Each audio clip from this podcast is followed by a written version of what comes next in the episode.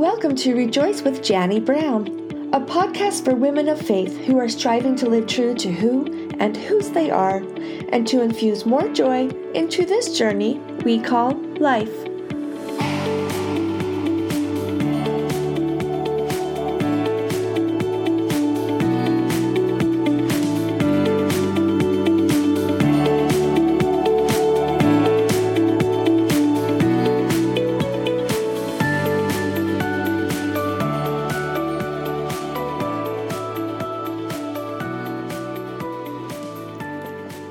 Hello, my beautiful sisters. I'm grateful for the opportunity to share some ideas and words of wisdom and scripture and other wisdom from wonderful men who have lived and shared their insights and their directions as they have strived to fear the Lord in their lives.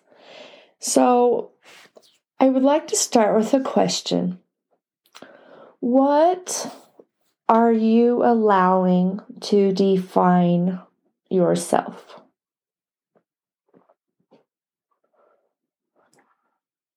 Do you define yourself by the clothing that you wear or the clothing that you wish you had that you could wear? You think that you might be happier that way? Are you defining yourself by the things that are fleeting and that can come and go so quickly? Are you defining yourself by your bank account, by debt, whether you're single or you're married, your home? Your job, all the messages from social media and our culture that we can never be enough, that we need to look a certain way, that we need to have certain things in order to have value and to have worth. How often are we allowing others' words and actions toward us define us? Are we taking these messages that are not serving us and allowing them to have the primary focus of our lives so that we're focusing on staying stagnant instead of looking ahead and focusing on the knowledge of who we really are so that we can live the amazing possibilities before us. I would like to share today a devotional that was given back in August of 2012 by Tad R. Callister, and he begins this devotional with the following words. I would like to discuss with you a vision of who we are and what we may become. At a recent training session for general authorities, the question was asked How can we help those struggling with addictions? Elder Russell M. Nelson stood and replied, Teach them their identity and their purpose. That answer resonated with me not only as a response to that specific question, but as an appropriate response to most of the challenges we face in life. And so today I speak of the true nature of our identity and the correct vision of our divine destiny. First, our identity. There is a sentiment among many in the world that we are the spirit creations of God, just as a building is the creation of its architect, or a painting the creation of its painter, or an invention the creation of its inventor. The scriptures teach, however, a much different doctrine. They teach that we are more than creations of God. They teach that we are the literal spirit offspring or children of God our Father. What difference does this doctrinal distinction make? The difference is monumental in its consequence because our identity determines in large measure our destiny. For example, can a mere creation ever become like its creator? Can a building ever become an architect? A painting a painter? Or an invention an inventor? If not, then those who believe we are creations of God rather than his spirit offspring reach the inevitable conclusion that we do not have the capacity to become like our creator God. In essence, their doctrine of identity has defined and dictated a diminished destiny. As members of the Church of Jesus Christ of Latter day Saints, we believe that we are the spirit offspring of God, with inherited spiritual traits that give us the divine potential to become like our parent, God the Father. As to this identity, President Packer has written, You are a child of God. He is the Father of your spirit. Spiritually, you are of noble birth, the offspring of the King of heaven. Fix that truth in your mind and hold to it. However many generations in your mortal ancestry, no matter what race or people you represent, the pedigree of your spirit can be written on a single line. You are a child of God. It is this doctrine of identity that defines our potential destiny of Godhood. If one does not correctly understand his divine identity, then he will never correctly understand his divine destiny. They are, in truth, inseparable partners.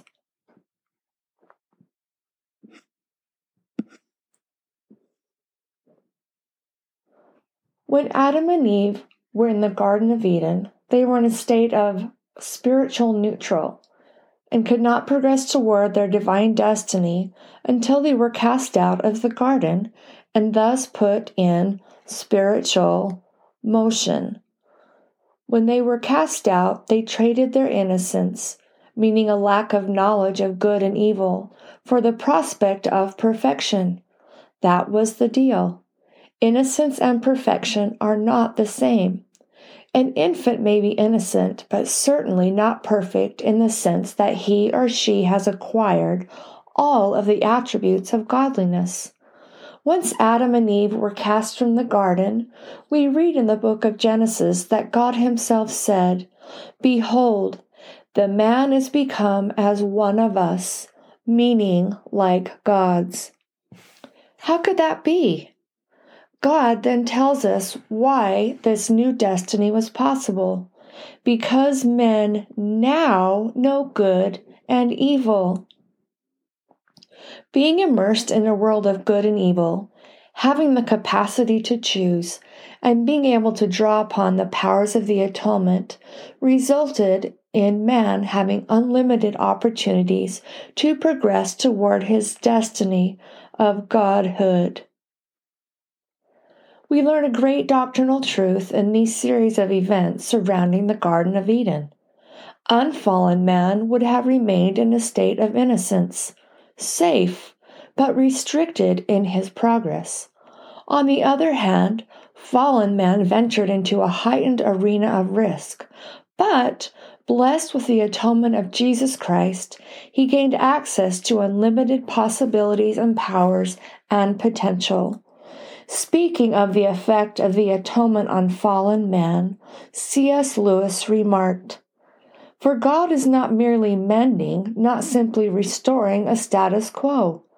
Redeemed humanity is to be something more glorious than unfallen humanity would have been, more glorious than any unfallen race is now.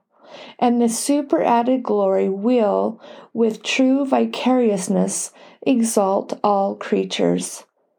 Through the atonement of Jesus Christ, God can exalt all his children, meaning empower them to become like him.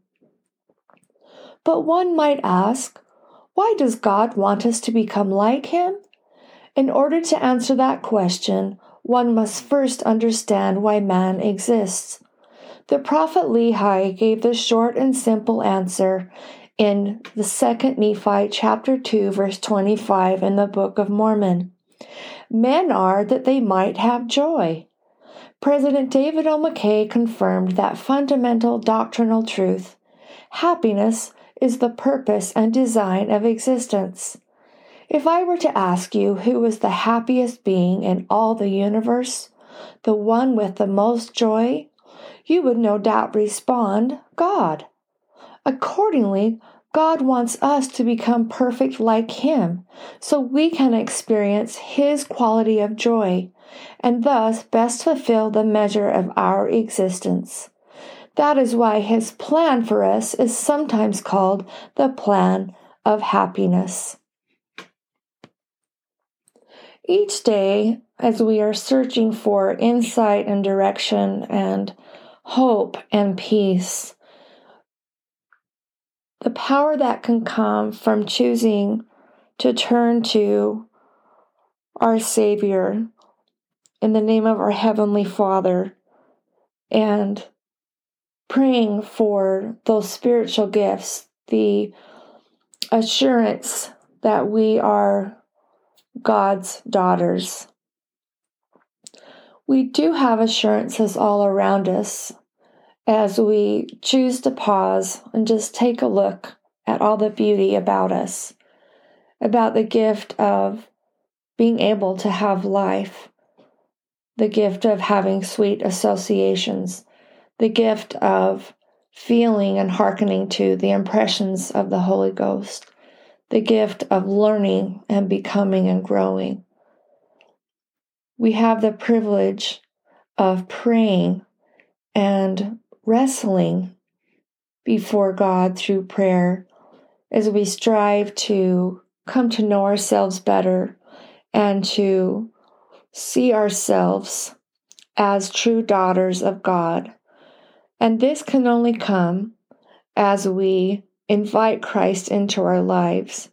And as we take all of our thoughts and our hopes and our dreams and our sorrows and our heartaches and our frustration and our overwhelm to be healed and empowered through the atonement of Jesus Christ.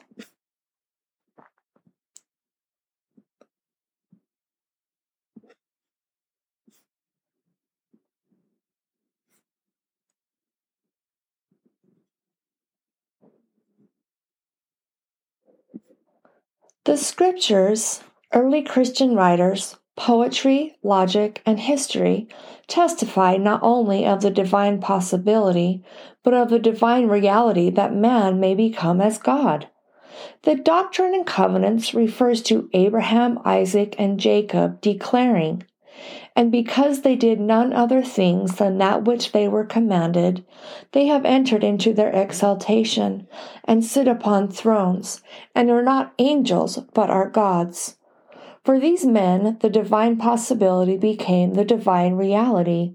This does not mean they became gods who replaced our Father in heaven, but rather exalted men who have enlarged capabilities to honor and glorify Him. Our Father in heaven will forever stand supreme as our God, whom we will love and revere and worship worlds without end. But how is it possible that you and I, with all of our faults and weaknesses and shortcomings, could ever become a God? Fortunately, a loving Heavenly Father has given us resources to lift us above our mortal restraints and propel us to divine heights. I mention but two resources, both made possible because of the atonement of Jesus Christ, whose crowning aim is to assist us in our pursuit of Godhood, so that we might be at one, not only with Him, but also at one like Him.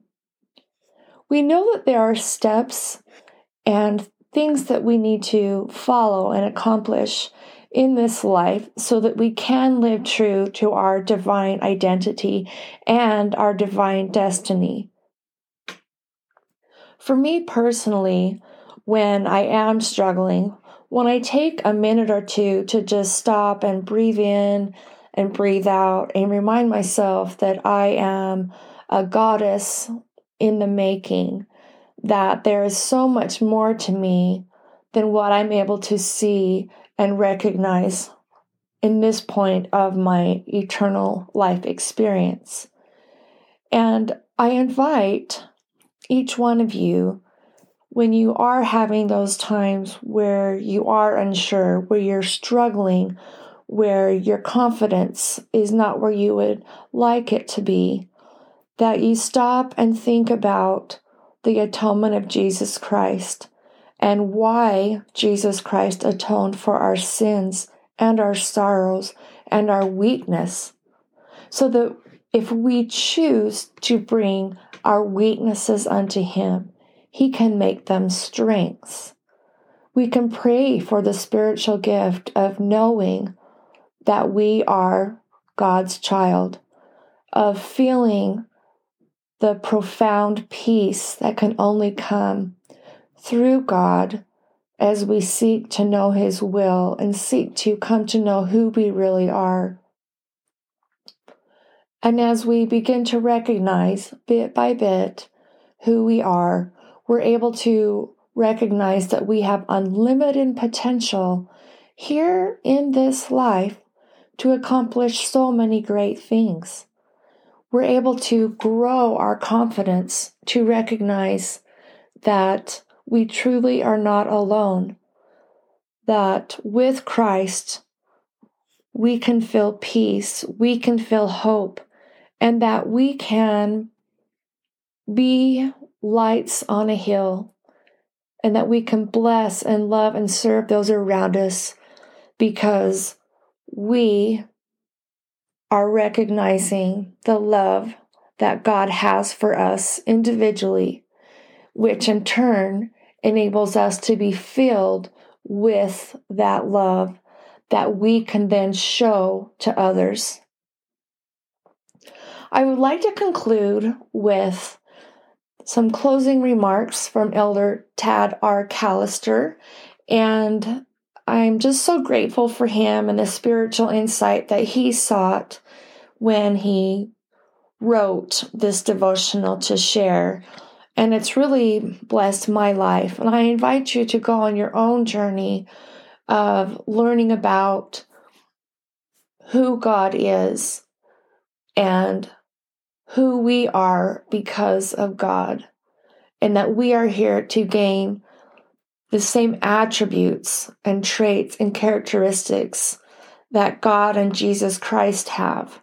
For we really are here to become like them and to follow the Spirit in all that we do and say, in being aware of the thoughts that our mind presents to us that are not always serving us, that like to keep us in scarcity mode, to keep us in fear, and instead take one step forward in faith in believing in your divine identity and your divine destiny allowing God and Jesus Christ and the atonement of Jesus Christ to define you.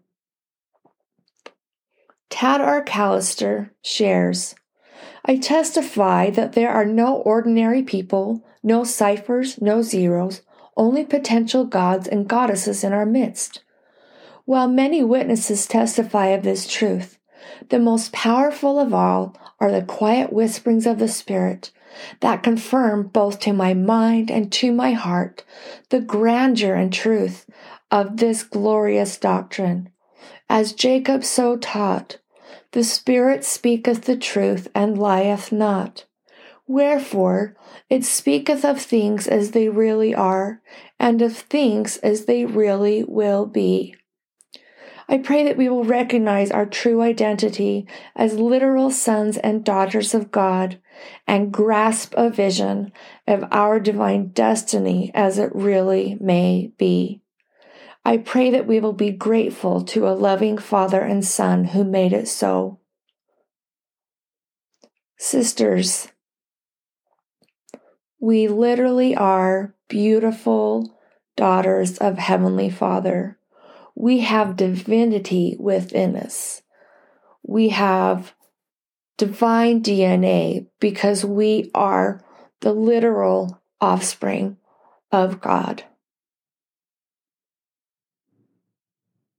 When we pause to think about what we do allow to dwell in our mind and our thoughts about who we are and how much our vision of ourselves can either promote us taking action to become better and to better love and serve, to want to learn, to want to grow, to trust with everything we have during these soul wrenching times.